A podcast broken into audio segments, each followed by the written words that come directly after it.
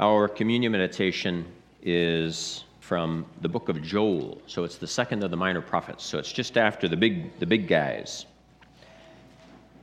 Joel chapter 2, starting at verse 28 and reading through the end of that chapter. And it shall come to pass afterward that I will pour out my spirit on all flesh. Your sons and your daughters shall prophesy. Your old men shall dream dreams your young men shall see visions. And also on my men servants and on my maidservants I will pour out my spirit in those days, and I will show wonders in the heavens and in the earth blood and fire and pillars of smoke. The sun shall be turned into darkness, and the moon into blood, before the coming of the great and awesome day of the Lord. And it shall come to pass that whoever calls on the name of the Lord shall be saved. For in Mount Zion and in Jerusalem there shall be deliverance, as the Lord has said, among the remnant whom the Lord calls. Let's pray.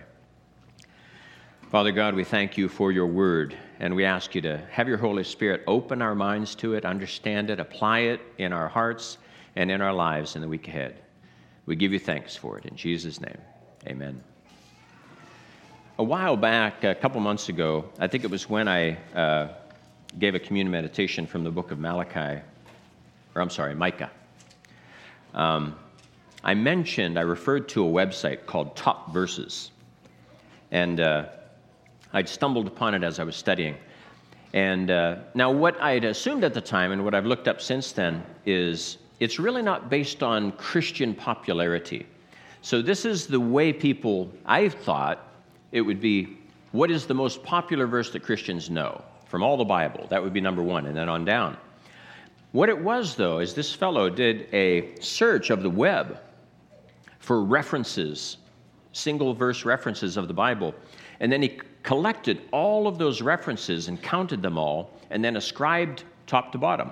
He, he I think he has like 13,000 of them that were returned in this uh, search that he did. So it's still useful, and I still find it valuable, but it would be those verses that are most interesting uh, to people that are doing studies or doing articles or writing, whatever reason, and whatever sites this guy searched. So, what I wanted to share with you, though, is that we do live in a New Testament time. We are definitely a New Testament people. And whomever refers to the Bible is typically referring to the New Testament. Um, of the 100 top verses that this guy found on this search, 87 of them were from the New Testament. Now, you know the New Testament is only a quarter of our Bible, and yet it accounted for 87% of the top 100 most popular. Now, the, the uh, 13 that were in the Old Testament, six of them were from Genesis, which is great to hear. Two of them were from Isaiah, and then we had one from Deuteronomy, Proverbs, Joel, and Malachi. And so one was Joel. So Joel and Malachi Two of the top 100 most popular verses this guy found on the internet were from the minor prophets. So, two out of 100. Joel was the most popular verse from the minor prophets. Joel 2:28, the first verse I read to you. And it shall come to pass afterward that I will pour out my spirit on all flesh. Your sons and your daughters shall prophesy, your old men shall dream dreams, your young men shall see visions. That is the most popular verse referenced throughout the internet from the minor prophets. So, interesting, I would say. So, when I wanted to bring a message from this book, I thought, well, I have to bring it from the most popular verse from all of the minor prophets. There is in the very first verse, though, something that I want to begin with. And it shall come to pass afterward.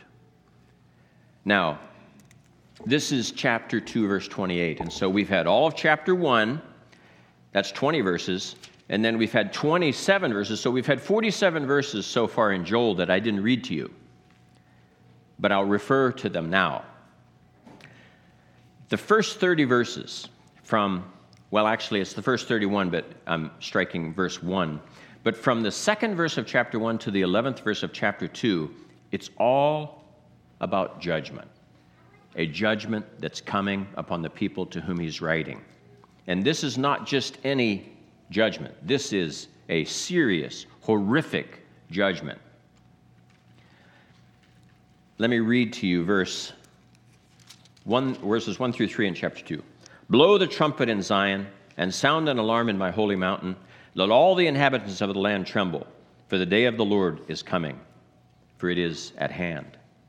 A day of darkness and gloominess, a day of clouds and thick darkness, like the morning clouds spread over the mountains.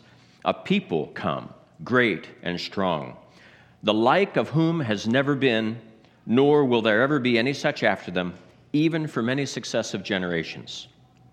A fire devours before them, and behind them a flame burns. The land is like the Garden of Eden before them, and behind them a desolate wilderness. Surely nothing shall escape them. I mean, these are scary, scary, frightening words.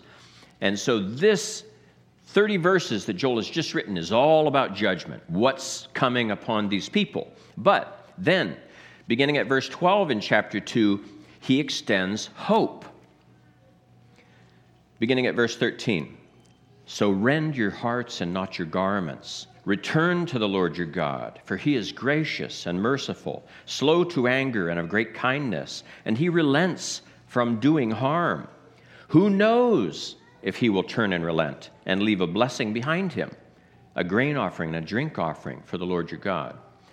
So Joel has just pronounced this coming judgment that is horrific, and then he says, That judgment, however, is conditional upon the fact that you do not act on what I'm commanding you now to do, and that is to repent, to rend your hearts and not your garments. Then he goes on for 10 verses, the 10 verses just prior to what this I, I read earlier, from 218 to 27. This is all about rescue and restoration conditional on their repentance. They will be rescued from that judgment, it won't come, and they will be restored to the position that they had before that. Let me read verse 18. Then the Lord will be zealous for his land and pity his people. The Lord will answer and say to his people, Behold, I will send you grain and new wine and oil, all of these wonderful things. Verse 23. Be glad then, you children of Zion, and rejoice in the Lord your God, for he has given you the former and rain, former rain faithfully, and he will cause the rain to come down for you, the former rain and the latter rain in the first month.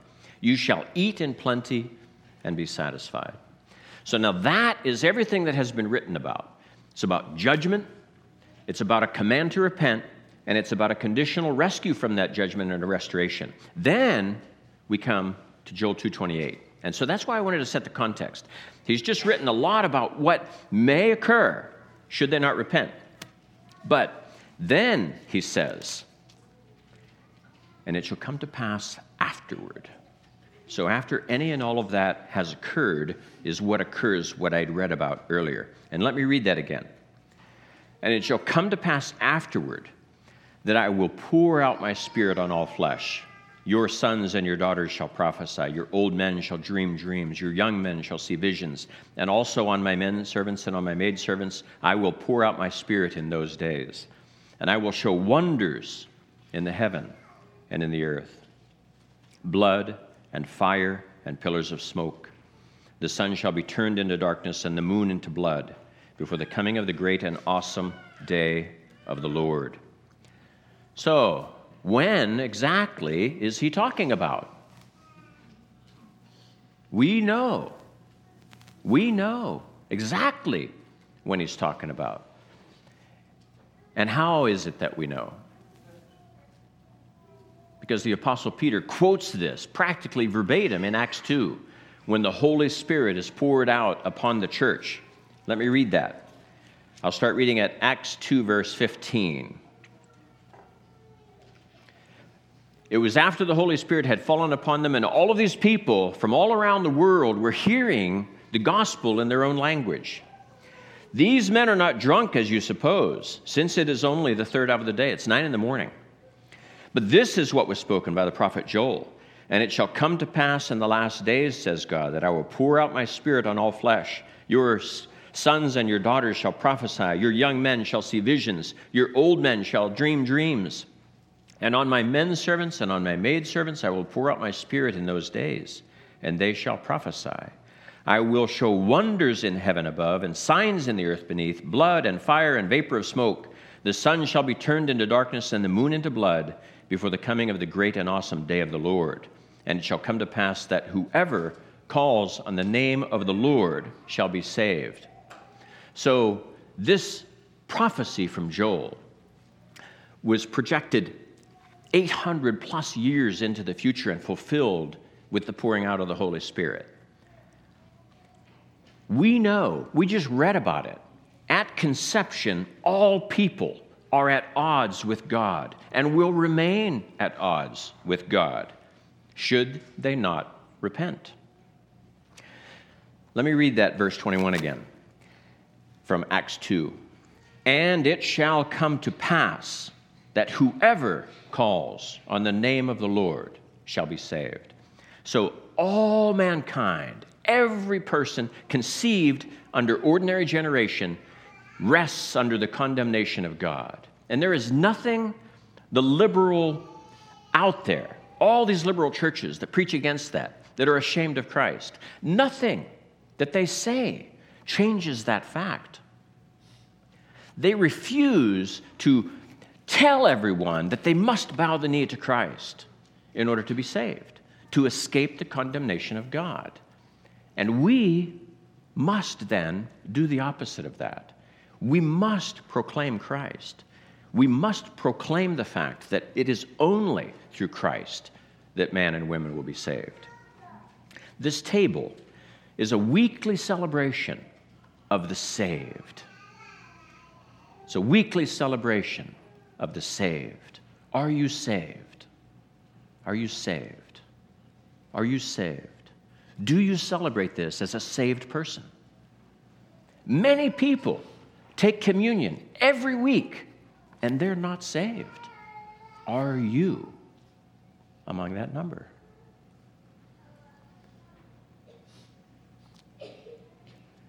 Because this is also a weekly reminder to the lost that they're lost, that they rest under the condemnation of God.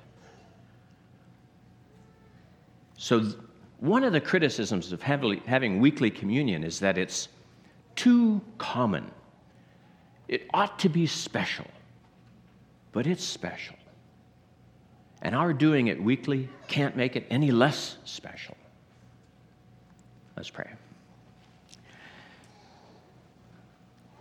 Father God, we do thank you for this special meal. It is not we that can make it special or common. It's only you, Father, through your power.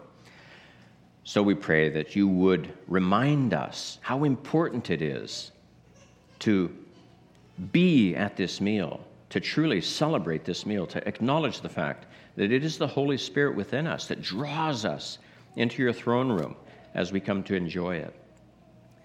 Father, we thank you so much as the saved that you bring us to this table.